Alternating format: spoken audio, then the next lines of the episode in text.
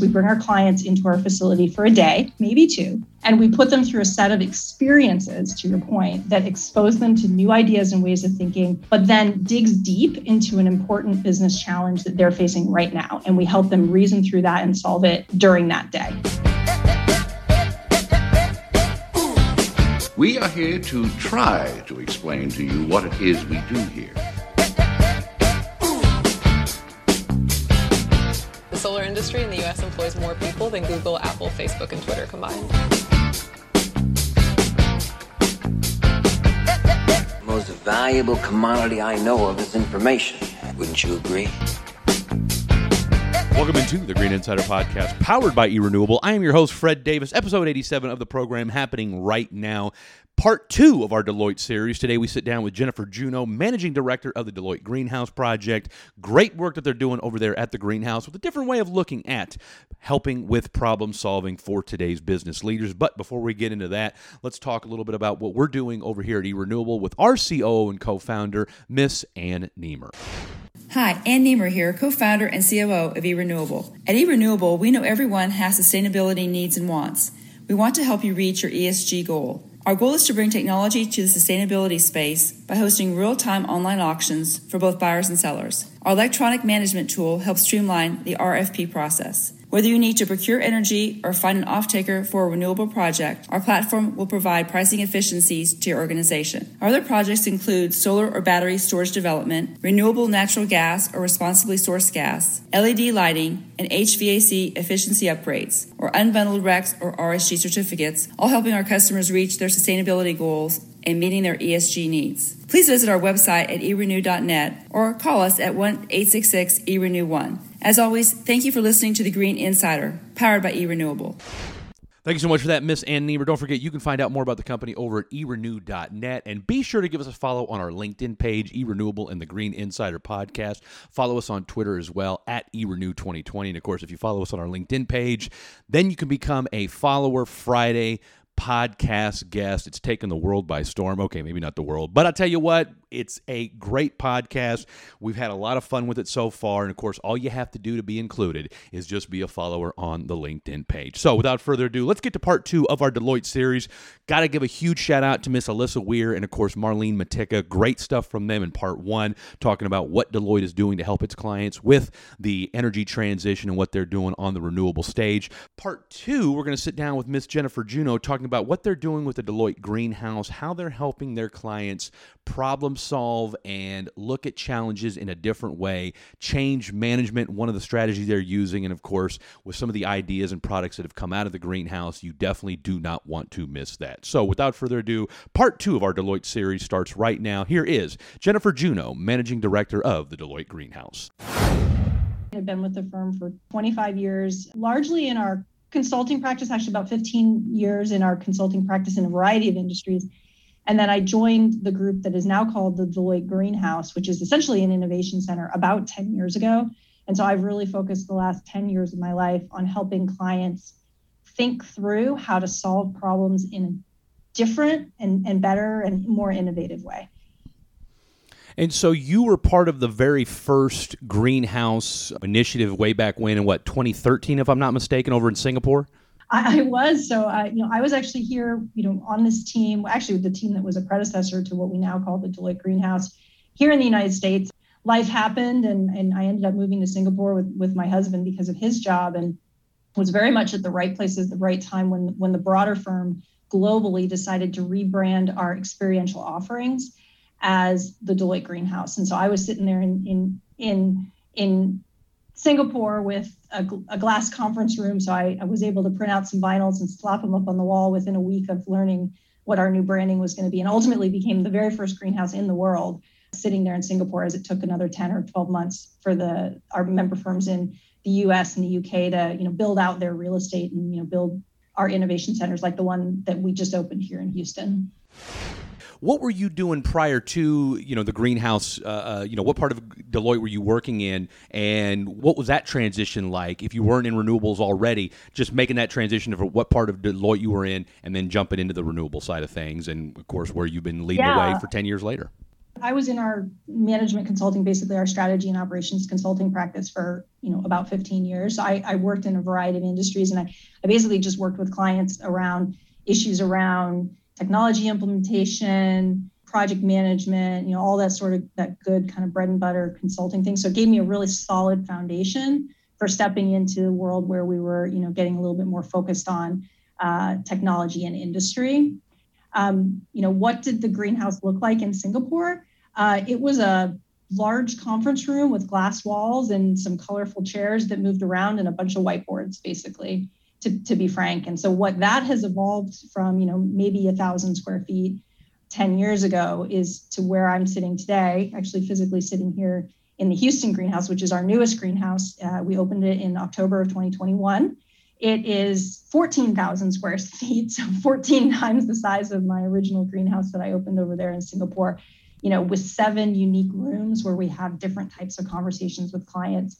Um, some of them are, you know, kind of kind of more along the line of just a general facilitation room. Now nowadays we don't have whiteboards. Now we've got a 16 foot screen um, that you know is basically a massive iPad on the wall with with satellite screens around it. You know, magnetic walls where we can put any content and and and really um, and, and uses whiteboards if we want all the way through to we have a museum gallery type space where we we highlight both digital and physical assets. We have a, a, room where we can do immersive virtual and augmented reality where we can actually project what people are seeing on their virtual reality glasses up on up on a, a, a large screen. We have a 360 degree movie theater type space. We call it an immersion dome with Dolby sound and, and 360 degree curved walls where we can project um, we can project content. A massive cafe that's actually big, bigger than our smallest greenhouse in the United or in, here in the United States. We've got a makerspace where we actually have a 3D printer where we where we can do additive manufacturing and prototype things for our clients and also do digital prototyping. So it's just a complete transformation, really, in what it means to have an innovation center.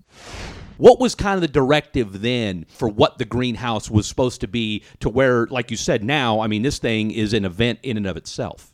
What we do in the greenhouse is we help executives ideate, problem solve, and prototype solutions for their for their toughest challenges. So we do that using the intersection of technology, human centered design and plain old, just good old client service consultative skills. I'm going to focus a little bit on human centered design for a second, because I actually think that's one of our differentiators at the Deloitte Greenhouse. Uh, yes, we have, you know, we have a beautiful space. Yes, we have technology and innovation, but the human centered design is, is actually critical to what we do. So, we, what we do is we bring our clients into our facility for a day, maybe two, and we put them through a set of experiences, to your point, that expose them to new ideas and ways of thinking, but then digs deep into an important business challenge that they're facing right now. And we help them reason through that and solve it during that day.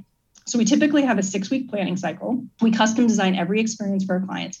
We have assets and solutions that are off the shelf that are of interest, you know, to our clients in the energy resources and industrials industry but every experience is unique. Let me dig into that just a little bit more because I, I, know that might sound a little squishy and maybe even there's some, you know, some consulting ease in there, but I, I want to make try to make it a little bit real for you. So, you know, first of all, I mentioned human-centered design, but look, I'm going to acknowledge that human-centered design and design thinking, those words, which I just said are differentiators for the Deloitte Greenhouse, those are in some ways buzzwords. So let me define what I mean most people, when they think about human centered design, it's usually in the context of product design. So, human centered design is commonly used to build the next generation or the next iteration of the perfect smartphone or a better laundry detergent you know that comes in a little convenient little pod or, or in the context of creating a better experience for a customer maybe it's engineering like a quicker online checkout cart process so, you know, we have design thinkers who design these products or these processes in the context of what humans really want or desire. That said, in, in our context, in the Deloitte Greenhouse, our goal is to help create an experience that enables very smart business people to solve business challenges more quickly and effectively in the context of a specific problem that they want to solve today. So, frankly, that is harder because problem solving is not an especially design defined process. So, so what do we do? So first of all, we use the best adult learning pedagogy to expose our participants to new information in a way that's accessible, it's engaging, and frankly, it's it's fun. In particular, we expose them to new technologies and ideas by creating an experience around it and not just like bringing them in and telling them them facts that that they don't know. So let me give you a couple of examples of how, how we do that. So the, the first challenge is that there is just too much information out there. There are too many things to know.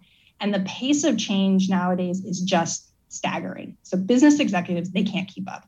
It's hard enough to keep on top of their 10,000 emails and all the challenges that they have with their company and their industry and their function. So, so maybe it's an HR or a finance exec, and they aren't experts on cutting edge technologies, or, or even if they are, it's almost impossible to keep up with the implications of the intersections of those technologies. So, what does it mean to have IoT, 5G, cloud, and AI in the context of ESG? Like, what does that even mean? Um, not very many people know the answer to that. So, so what do we do? So, we in the Deloitte Greenhouse, we slow down, We always say with our clients, we slow down to allow you to speed up. So, in Houston, one of our rooms that I mentioned, one of our seven rooms, is dedicated as like a museum gallery type space. So we actually have a pump, like a real pump that could be used, you know, in an industrial environment to, you know, pump a liquid, say oil, gas, mm-hmm. whatever. And it has a sensor on it. So we can show you that when this sensor detects an anomaly, it can use the 5G network to transmit the data up to the cloud. And then we have an application on an iPad that they can actually hold in their hands that's got some AI technology on it and some analytics to analyze the data and then present a variety of different solutions to the end user that actually align with their ESG goals. And so when we show that to them, we let them touch it, we let them play with it, they can understand it, they can understand the possibilities of the technologies and the intersections of those technologies, and they can really think through how that applies to the specific business problem that they're trying to solve.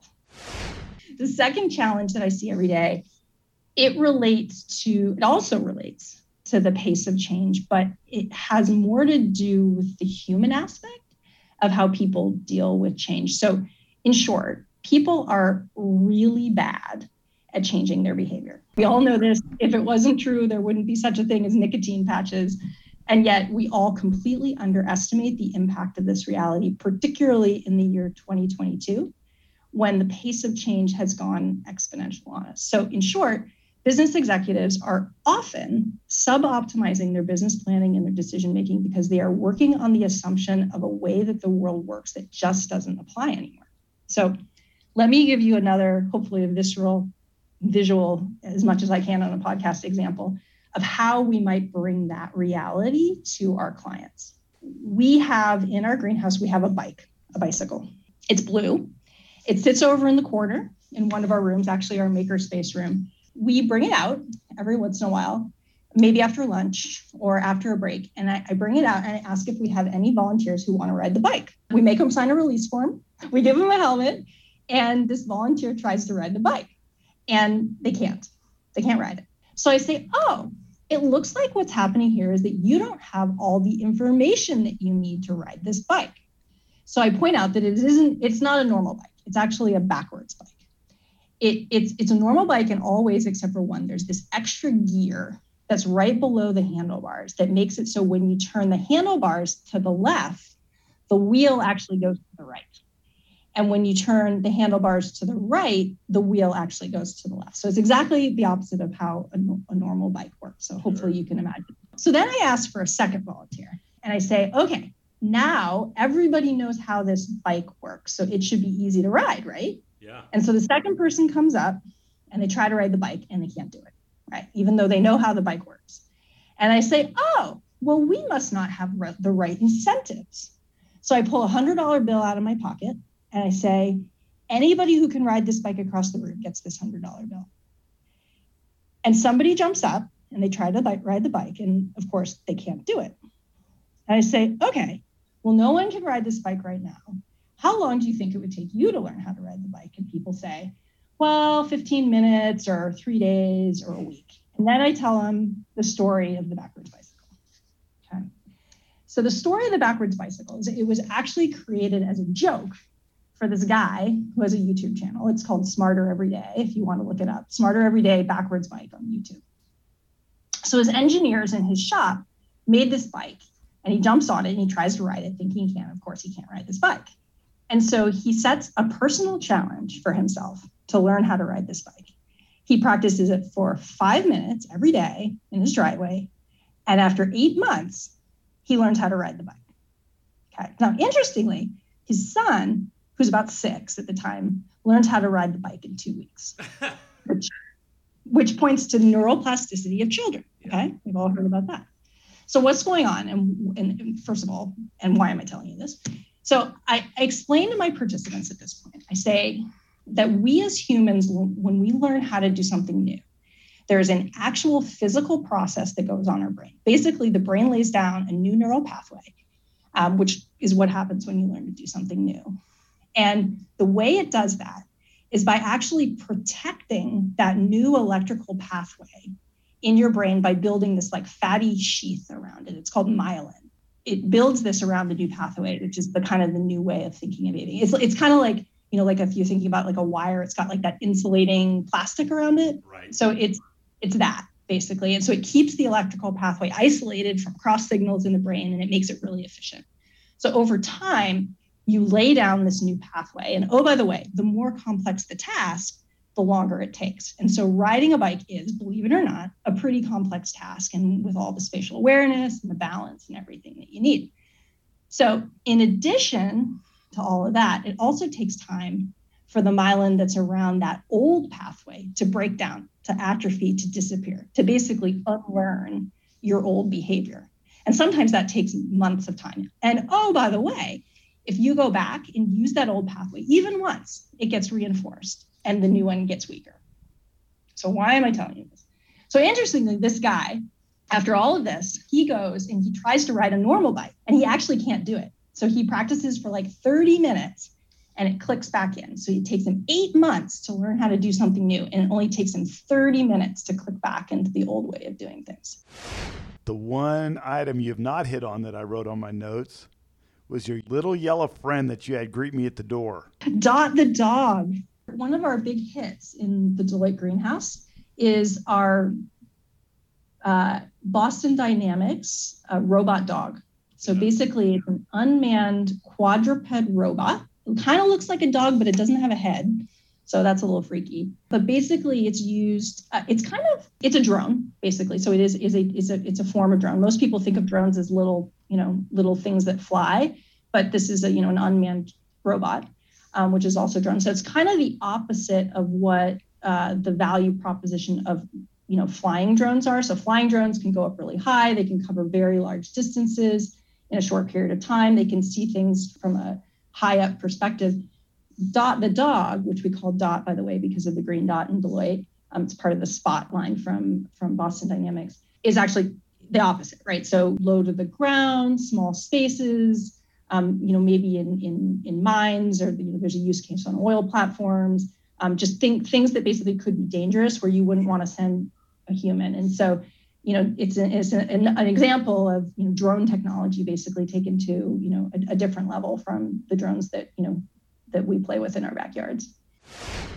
I mean, getting to renewables, I, I mean, I guess I would say that we have a lot of clients that come through the door that are asking questions like, what should my goals be related to my ESG program? Okay. if I even if I even have one. What new technologies are going to support my goals for a lower carbon future?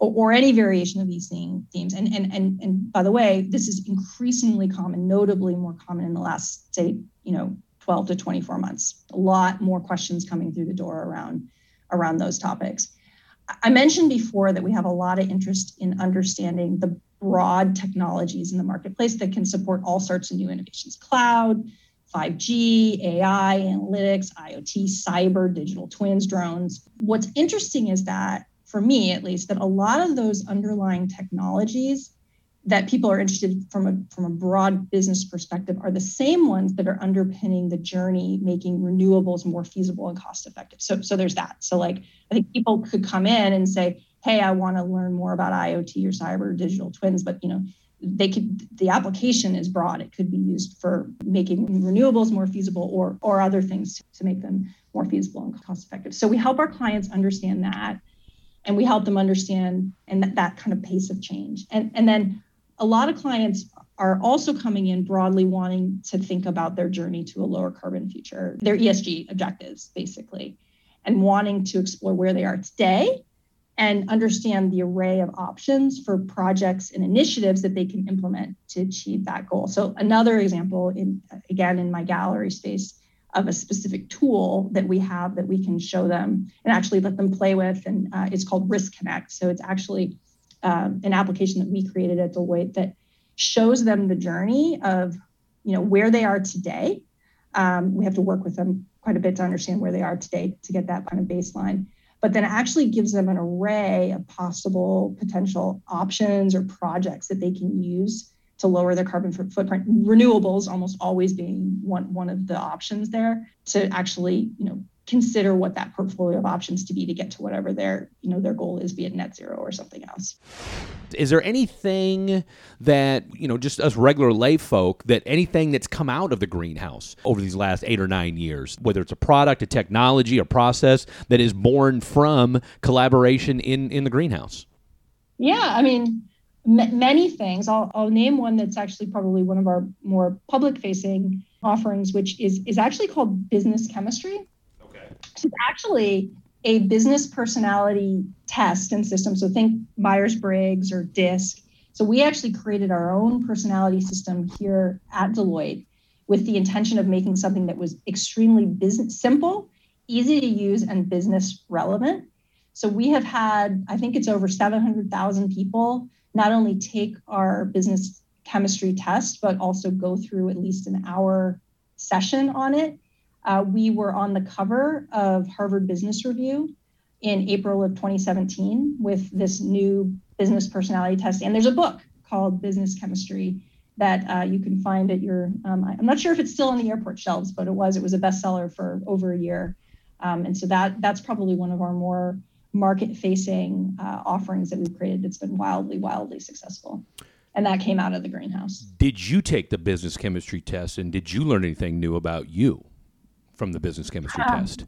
Well, um, yes and no. I actually when I when I when I joined the team, my very first project, I spent two years developing the business chemistry system. So I, I did all the science and created the, the assets. And, and so I have taken the test many times, but it's not really fair because I, I actually created it. You created it. Do you guys network with like Greentown Labs or the ION or any of those incubators that are a little different than you? But yet a gathering place at the same time. Do you network and associate with them uh, within your organization?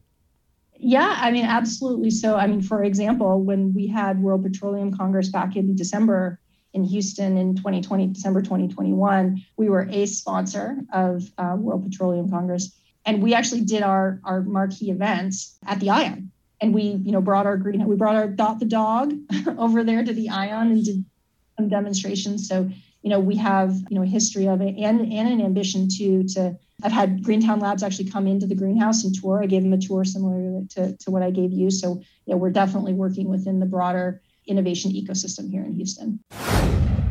Thanks so much for that, Miss Jennifer Juneau. Don't forget, you can catch all of the Green Insider episodes, including part one, over at Apple Podcasts, Google Play, Spotify, and of course, over on our website, erenew.net. And if you listen to us on Apple Podcasts, and we know that a lot of you do, give us a five star rating. Why? Because we promise you learn more about the energy transition and renewable energy from the podcast than you knew about it before you stopped by.